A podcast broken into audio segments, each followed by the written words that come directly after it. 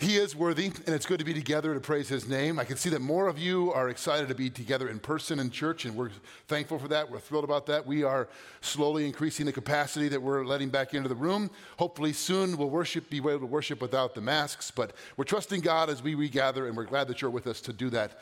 Uh, to proclaim how worthy our God is. If you've been around Chapel Street for a while, you know that we want to be a family of neighborhood churches to reproduce ourselves in communities so that more people would come to know the goodness and grace and mercy of God. And if you've been with us, you've heard us talk about our North Aurora campus. Just off Butterfield Road and Banbury Road, across from Schneider Elementary School, the construction is underway, the remodeling is underway. Pastor Andrew, who had, he and his wife Janae had a baby boy, they're fourth, so they're growing that campus the old fashioned way. But we're thrilled about that. Uh, and also, he's preparing the, the, core team and will be recruiting the launch team as we go this spring and summer. And some of you also know that we have a very unique financial opportunity.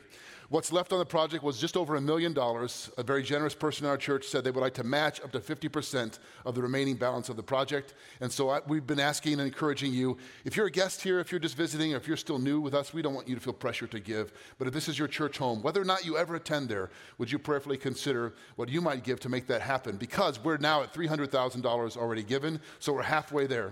And I just want to say praise and thank to all of you if you can consider perhaps how God might lead you in that effort. Let's bow now and ask God to speak to us through His Word.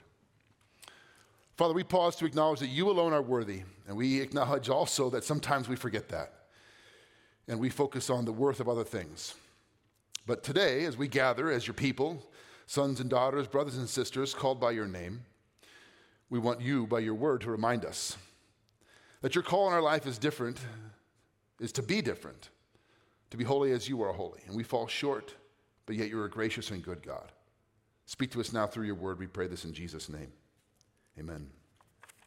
Okay, today in our series called Living Hope, we're in uh, the letter of First Peter. If you've been with us, you know, but perhaps you, or you're new or you have forgotten. We're in a series uh, called Living Hope on the letter of First Peter. Peter wrote this letter to a group of churches, kind of house church movements, living in Asia Minor, modern day Turkey, the northern part of Turkey to be circulated among these churches. And he begins by giving them a, a vision of, the, of what they're called to. And we have a memory verse, 1 Peter 1, verse 3. It's not on the screen this week, so some of you will probably just stare at me as I say it, but maybe a few of you have memorized it. Blessed be the God and Father. You can just mutter under your mask, I wouldn't be able to tell. Blessed be the God and Father of our Lord Jesus Christ. According to his great mercy, he has caused us to be born again into a living hope through the resurrection of Jesus Christ from the dead. I can tell we have some work to do on our memory verse. But that's sort of the, the, centerpiece of his letter and of our series. And he moves from this big vision of what God is doing, he moves into what does that mean? How does it look in our life? How does it translate to everyday living? Called to be holy. What does holiness really mean? How does it look to be set apart for God? And last week, Pastor Andrew preached about this, what this looks like in terms of how we obey and live in submission to earthly authorities, governmental authorities, institutional authorities, workplace authorities, and so on. And we obey those faithfully, joyfully, even, even when they do things that are boneheaded and dumb up until the point at which those authorities would require us to disobey God's authority because we always have a higher allegiance, God Himself. So Peter's now going to move to talk about okay, what does this look like when we translate that into the relationship of marriage? Before we get to that, when we talk about marriage, first of all, I can't help saying that word without thinking of the Princess Bride. It's all I can do not to say marriage. It's what brings us together today. Some of you know what I'm talking Others of you like, what just happened to you? now, I know, I know, some of you out there, uh, uh, uh, may, perhaps you're single and you long to be married, and this, you're like, oh, great, the marriage weekend. It's hard for you. I just want to encourage you that you can, as, as important as marriage is, and it is, you can live a fulfilled life and fulfill all of God's call in your life without being married. It's not ultimate. God has a calling on different people's lives, and it might be for uh, some of us not to be married, and that too can be a gift and beautiful thing before God. So don't, I think sometimes in the church we elevate marriage as if it's the only thing that can fulfill you. That's not true. Some of you long to be married, and this hopefully will prepare you for what it really is you're praying for and preparing for.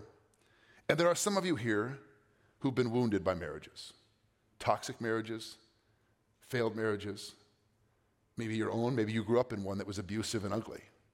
And you don't want to hear this sort of thing. I just want you to know that God sees that, God knows that, and perhaps what He has to say to us might begin the healing process of the corruption that you experienced. There's so many reasons that we might be predisposed not to want to hear what God's word has to say about marriage. Because in our culture, people are getting married later, and marriage is not as highly viewed as it once was, and we're confused about what it means. And so, in order to prepare our hearts, I reached out to several Chapel Street couples whose marriages I respect and asked them to share some wisdom over the decades that God has given them together. And so, let's watch this, what they have to say to us. Who asked who out first? Oh, should we tell him? Go ahead. Uh, we were. I sat behind him in our English class, and one day over his shoulder comes a note. I like two girls, you and Chris. Which one should I go with? I wrote me, crossed out Chris, and tossed it back.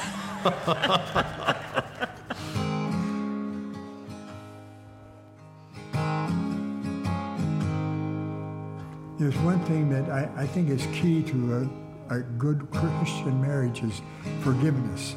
Without forgiveness and a spirit of forgiveness, it's impossible to love. Love is what comes from forgiveness. And before we can love one another, we must be able to forgive and forget. And I think we've tried to do that in our marriage. One of the key things, I think, in a relationship is to be kind to one another. And those little tiny acts of kindness grow into a big pile, a good pile of things. Every day looking for that way to serve is so incredibly important because over time that starts to build up to be a normalcy of your marriage and you just you're always finding ways to serve because marriage is not 50-50 marriage is 100-100 We don't hold grudges. And we don't expect perfection. Amen.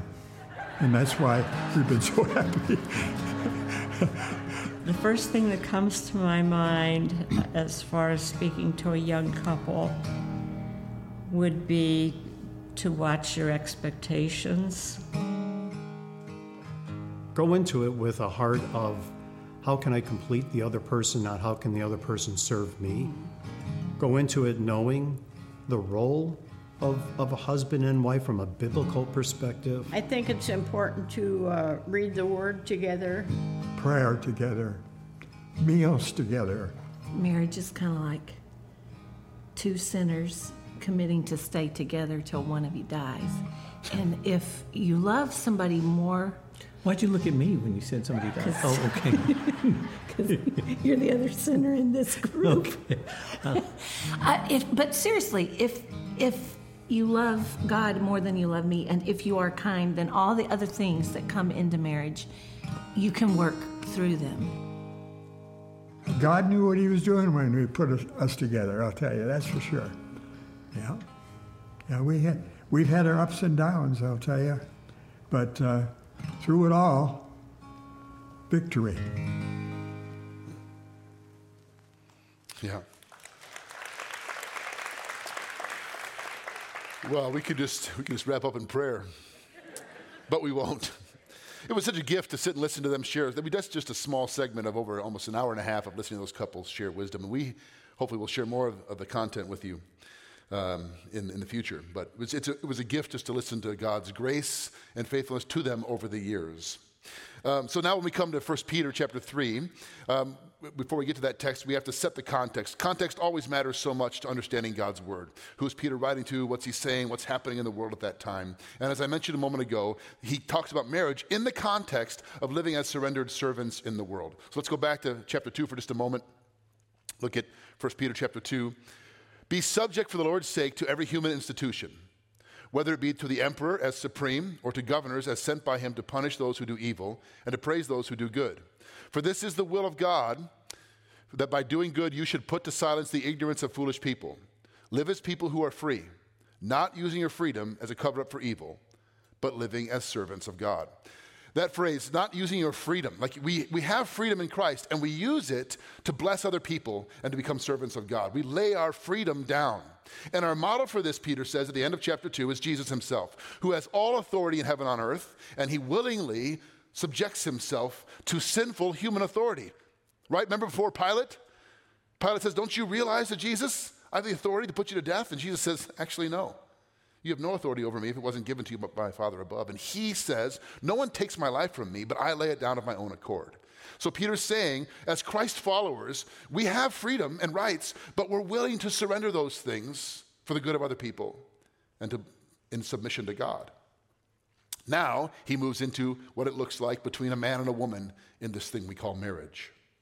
1 Peter chapter 3, verses 1 through 7. Now, there are going to be some trigger words. Hang on, we'll get to them. Prepare yourself. Likewise, wives, be subject to your own husbands, so that even if some do not obey the word, they may be won without a word by the conduct of their wives. When they see your respectful and pure conduct, do not let your adorning be external, the braiding of hair and the putting on of gold jewelry or the clothing you wear, but let your adorning be the hidden person of the heart, with the imperishable beauty of a gentle and quiet spirit, which in God's sight is very precious. For this is how the holy women who hoped in God used to adorn themselves, by submitting to their own husbands, as Sarah obeyed Abraham, calling him Lord. And you are her children if you do good, and do not fear anything that is frightening. Next slide. Likewise, husbands, live with your wives in an understanding way, showing honor to the woman as the weaker vessel, since they are heirs with you of the grace of life, so that your prayers may not be hindered. Okay, we're going to cover all this. I know, I know some of you are like squirming right now in your seats. I once read a passage from Ephesians 5 which uses similar language about subjection and submission to a young couple that was in premarital counseling, and she grit her teeth at me and says, Don't you dare read that at my wedding. Because she grew up in a home where that was used as a spiritual club. Abusive. And we're going to talk about that. And I, you might find it interesting or maybe surprising to know that in the first century, when Peter wrote this letter, these words would have been equally shocking and surprising and countercultural, but for different reasons. The gospel is always a kind of a disruptive grace in every historical context. It ought to be anyway. When he says, be subject, to. That's the Greek word hupotasso. It's a compound word meaning to place under. It referred to willingly placing yourself under the authority or the leadership of someone else. This is what Jesus did when he became subject to the will of the Father and to earthly human institutions, even though he had all authority in heaven on earth. Now, before we can talk about what this means in marriage, we have to talk about what it does not mean. I wish we didn't have to say these things, but we do. Because sadly, this passage has been it's been used uh, in ways that are sinful and wicked and ugly. So, first, what biblical submission is not. Biblical submission does not mean enduring abuse.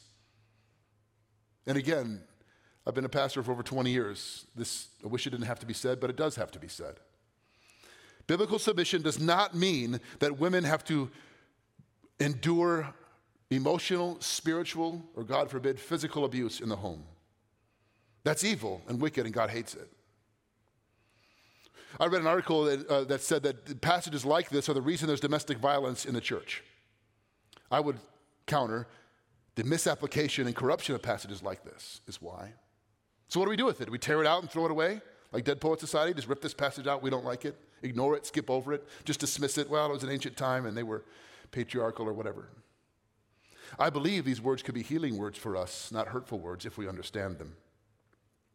But I would say just this if you are in an abusive situation, and, and statistically speaking, there may be somebody here where you're mistreated, where you're frightened in your own home, where you're threatened, reach out to us. God sees you. We want to care for you and help you find safety and healing. Second, biblical submission does not mean silent compliance. Not at all. It's not a call for wives to go along with every harebrained, selfish, foolish idea their husbands have, which there are many. In my own marriage, uh, I, I, I shudder to think if my wife had kept silent at, at, certain times when I had bad ideas.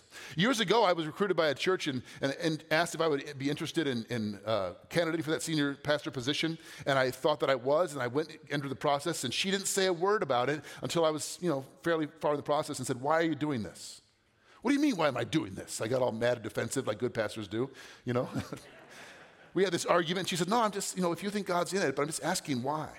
It was the voice of God, her wisdom, to directly, respectfully, but directly confront me on what was really driving this. I'm so thankful she said that because God used it and I wouldn't be here otherwise. So it's not a call to silent compliance, not at all. It's often the wisdom of wives that God uses to direct and bless their husbands. Biblical submission, third, does not mean all women to all men. This is a corruption and a perversion that I often hear in very conservative fundamentalist churches that say that all women are subservient to all men. That is not true. The Bible does not ever anywhere say that. That's craziness. That's not the call of, of the scriptures. And fourth, biblical submission does not mean women are inferior to men. Again, I feel like it goes without saying, but it needs to be said. In fact, Peter specifically says in verse 7 they are heirs with you of the grace of life, co heirs, equal. And he uses as an example for our submission to God's authority and to any authority Jesus Christ, who is co equal with the Father and yet submits to the Father's will. So it can have nothing to do with superiority or inferiority. So that's a taste of what it does not mean. Well, what does Peter mean when he says, Wives, be subject to your own husbands? What's he talking about? What biblical submission is. In verse 1, he says, likewise, meaning in the same manner as, referring back to Christ and to these, uh, this call to be faithfully obedient to earthly authorities. In the first century, it was a given that wives were obedient to their husbands. So that wasn't shocking to them. And we'll talk about the shocking part in a minute. First, biblical submission is mutual. Biblical submission is mutual meaning that we all people, men and women, have a call to lay down our rights and surrender them to be obedient to God. Uh, in Ephesians chapter 5, Paul gives this beautiful, uh, glowing uh, depiction of Christian marriage and how it reflects the Godhead and in the church. And he begins in chapter 5, verse 21 with this verse submitting to one another out of reverence for Christ. Like the, the first statement before he launches into what marriage is, he says, Submit to one another out of reverence for Christ. It's mutual. Often I hear people talk about the submission in terms of like who gets to call the shots, who gets to make the decisions, who holds the hammer, who has the authority. And sometimes couples will make an appointment to come and see me, and they, they're at an impasse, and they kind of want pastor to break the tie. I hate those meetings, by the way right? Like, like uh, basically what they want is, would you please tell him why he's an idiot? Would you please tell her that she has to get in line? Like that's what, they don't say that, but that's what they're there for. It never goes well, just so you know. I recently had a conversation with a couple where he uh, was, um, he has a great job opportunity, a, gr- a great promotion, but it means relocating. His kids are in school, his wife is very involved in ministry, and he's, and, and, and he came, they came to see me as a couple, and she said, look, I love the ministry that I'm part of. Our kids are flourishing, but I don't want to hold him back if this is what God's call is, and it's a great opportunity. And he said, Look, I, I've worked hard in my career, and this is a, this is a, a special moment, but I don't want to do anything that would harm her because I love seeing her flourish in ministry and my kids. Neither one were seeking their own will, but how do we reconcile this and how do we come before God? That's mutual submission before Christ toward each other. It was already accepted fact of first century Greco Roman culture that women had very few decision making rights in that culture. And everywhere Christianity spread in the ancient world, women were elevated, liberated, celebrated. Second, biblical submission is voluntary. This is so important. It's voluntary. Here's what this means it is a gift that a woman gives to her husband, it is hers to give. It is never his to demand. It is never coerced, never manipulated, never, you never, it's, if men, if that's been you, you're wrong. It is hers to give. And it's a gift that she gives in order that you might be blessed and be the man God made you to be. It can never be taken from someone. That is abuse.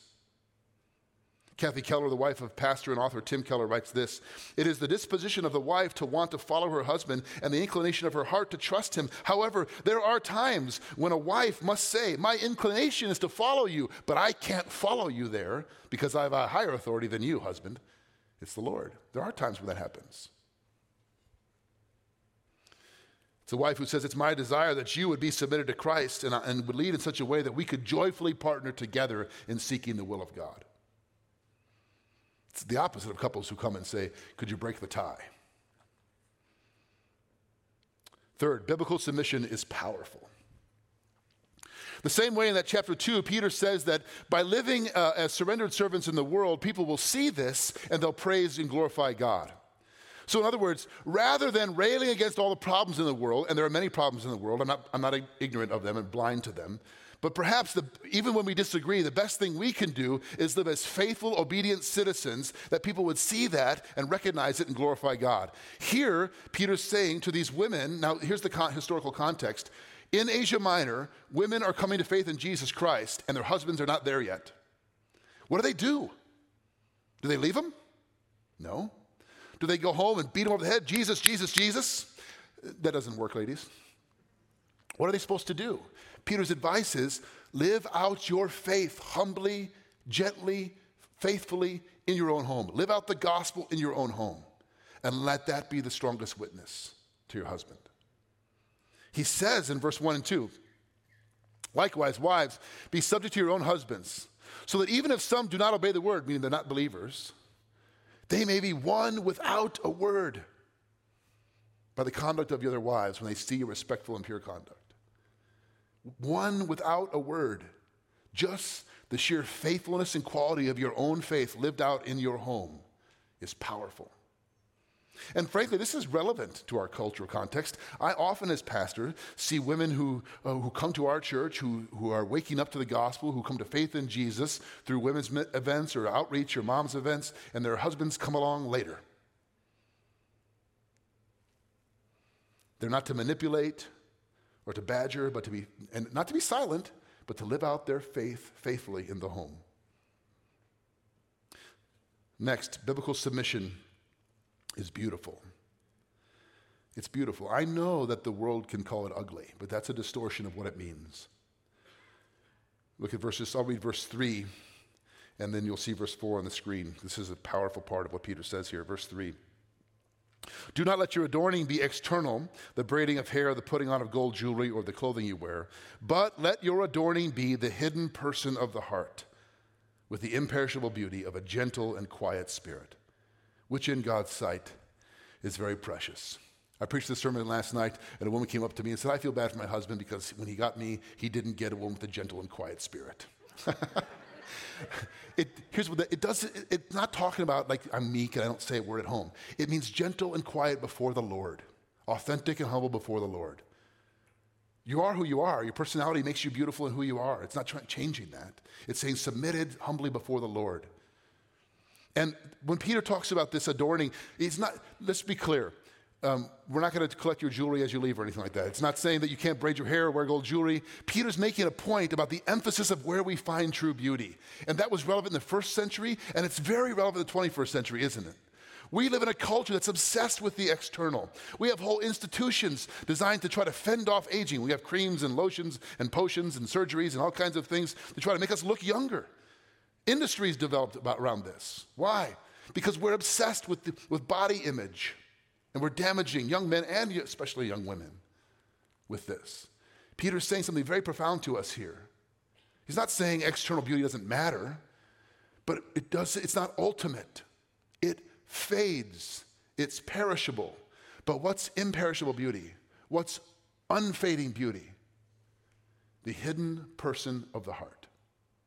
When I was dating my wife, I found her externally very beautiful. I still do. If you've seen her, you know it's true. Anyway. but she spent one summer as working as, a, in, as a, a, mission organization in Amsterdam, in the red light district, working with very broken people off the streets. She kept a spiritual journal of that summer. When she came back, I was excited to reconnect with her. I'd missed her. And she let me read some of her journal entries, her prayers to God, prayers for me prayers about our relationship and the things that she was experiencing, I was captivated by her spiritual beauty. So I was attracted by her external beauty. That's not wrong, that's natural. But I was held, captivated, drawn in by her spiritual beauty, the hidden person of the heart. So let me just say a word to you young men out there who will hope to be married someday if you're here. This is what you, you should be after. This is what you should care about. This is what you should pray for. This is what you should pursue in your own life and in a young woman someday. And young women, the same thing to you. Men and women, this is what matters. It's very precious in God's sight. He's telling us true beauty, it doesn't fade, it only grows. Physically, we're all getting uglier. There's no avoiding it. We just are. I mean, we're, we're, we're keeping it as best we can, but it's coming for all of us, right? But unfading beauty is the hidden person of the heart. True beauty is a heart that is fully surrendered to Christ. Man or woman, this is beautiful and precious to God. A heart fully surrendered to Jesus. This is what we should all be going after. Okay, now, verse 1 through 6 are all toward the wives, at least mostly. And I'm sure some of you women are thinking, that doesn't seem fair. Six verses for, to the women, and only one for the men. But hang on, because verse 7 is a doozy. Okay, let's read verse 7. 1 Peter 3, verse 7. Likewise, husbands, live with your wives in an understanding way, showing honor to the woman as the weaker vessel, since they are heirs with you of the grace of life, so that your prayers may not be hindered. Let's talk through each of these words that are making you uncomfortable. I remember the first time I heard this verse, I was working a, in a warehouse where I was a newly married, going to graduate school in theology, and a guy named Lazarus Perry, who was a, a Zambian uh, Bible uh, pastor, was at Wheaton College in the same graduate school program I was in. He shared this verse with me, and I was, a, I was brand new married. He would call up the on the phone, and, and, and my wife would answer and say, Hello, beautiful. Is ugly there? Meaning me. anyway, he shared this verse with me, and he was encouraging me Jeff, how you treat your wife matters in your relationship to God. It will hinder your prayers, he was saying. I've never forgotten that. Okay, he says, likewise, meaning in the same manner as.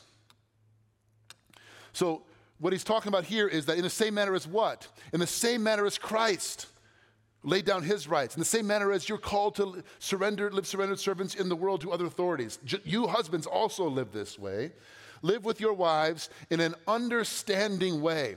This Greek phrase literally means according to knowledge. And it doesn't mean the things you think you already know, husbands. What it means is, according to the knowledge of who she is. I often hear men make the joke, I can't understand women. Who can make sense of women? That's a common joke made. Here, hey guys, you don't have to understand all women. Don't even try. You only have to understand the one God gave you. Become a student of your wife. What makes her feel loved? What makes her feel safe? What encourages her? What makes her flourish? What does she need from you to become the woman God made her to be? How can you sacrifice so that she would be blessed? Study those things. Pray about those things. Think about those things. Ask God for insight about those things and get after that.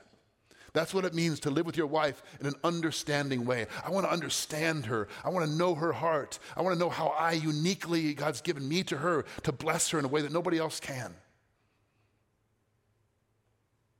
My wife will often ask me, she'll, sometimes she'll leave voicemails and she'll leave like a little detail at the end of the voicemail just to see if I listen to the whole thing. I've learned to do that now. It's a trick, it's a trap, you know. And sometimes my wife will uh, say things to me and she'll we'll be watching something or she'll say, Do you remember when we were there? Do you remember what I was wearing? Or she'll ask about little details. And I, often my answer is, uh, red? I don't know. I figured out why she asked that. She wants to know I'm paying attention. She just wants to know that I'm paying attention. I think what Peter's saying here to husbands is pay attention, study her. She's a gift. Then he says, showing honor.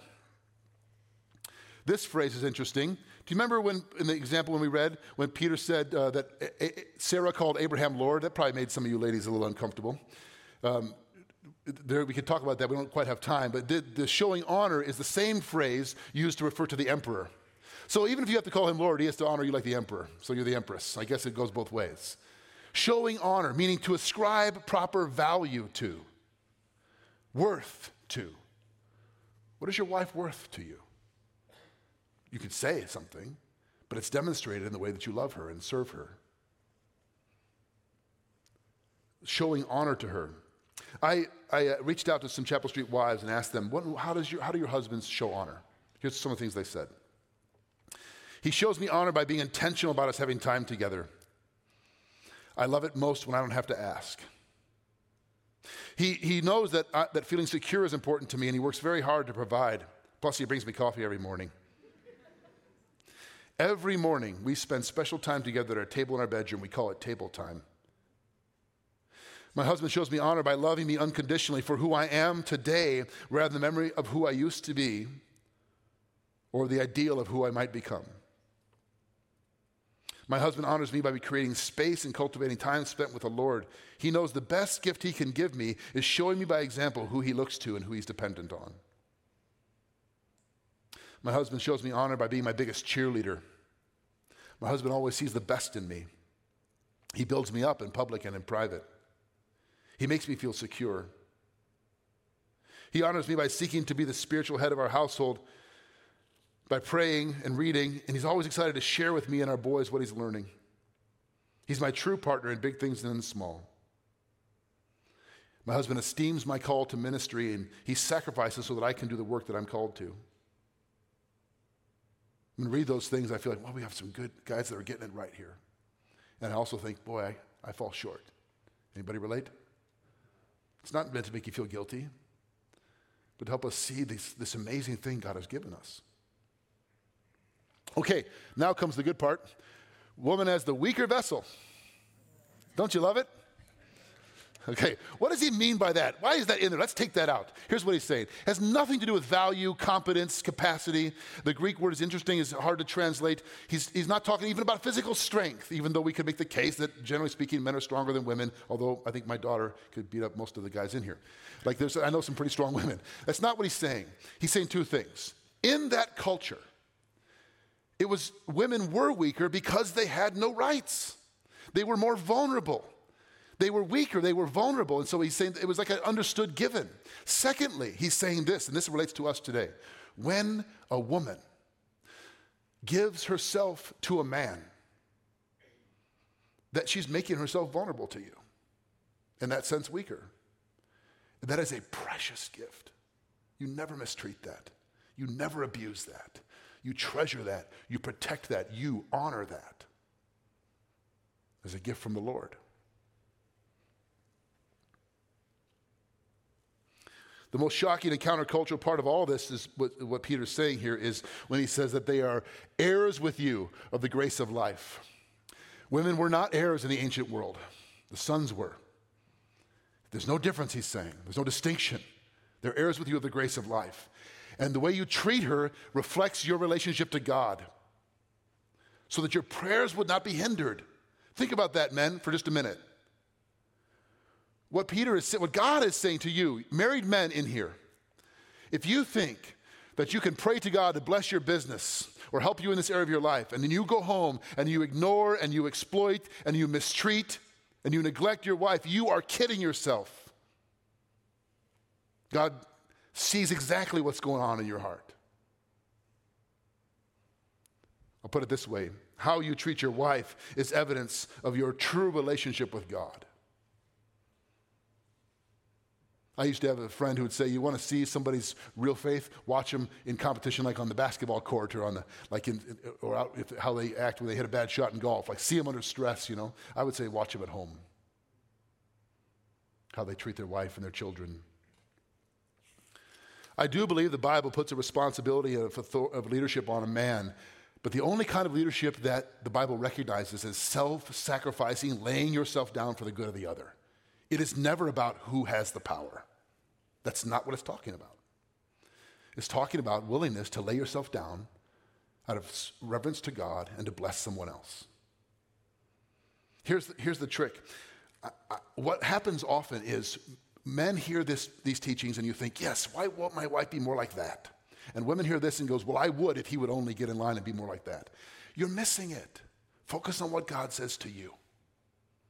And some of you out there, I know this is painful and hard for you to hear. Perhaps those of you that long to be married or have been wounded by bad marriages or in one now, God would give you a vision because what he's talking about is beyond just your personal happiness. The teaching from the Bible on marriage is not just how to live your best life. It's not just about how to make you happy. In fact, Gary Thomas in his book Sacred Marriage says marriage is not given to make us happy, but to make us holy. Now, it's not to make us miserable, But if you focus on your own happiness, your own fulfillment, your own joy, that's the fastest road to misery and frustration. But the beautiful irony is if you focus on Christ and the good of the other in that relationship, you, the beautiful part is you get filled up as a result. You get blessed and fulfilled. Because Christian marriages are meant to be a picture to the world, imperfect though it is, of God's grace and mercy and love. And whether you're in one or not, we all need that. The world needs more pictures of God's mercy and grace and love in action, doesn't it? Let's pray together. Father, we come before you humbly and acknowledging that for different reasons, for many of us, we struggle with this kind of thing. We struggle because we fall short. We struggle because we've been wounded. We struggle because of our own pride. And we're asking your Spirit to speak to us, to teach us. Specifically, God, I pray for all the husbands in the room that you would open up their eyes, that they would see what a great gift you have given them in their wives. And you, by your Spirit, would teach them to be like Christ and lay down their life. And for all the wives in the room, God, open up their eyes to see what a great gift they can give to their husbands. For all in the room who've been wounded or hurt or long to be married, God, speak the words of grace that you know they need. For all of us, God, teach us that when we talk about marriage, we're really talking about your love for us because, Jesus, you call us your bride. You love us as the perfect spouse. You sacrifice for us. We are eternally grateful. We pray in Jesus' name. Amen.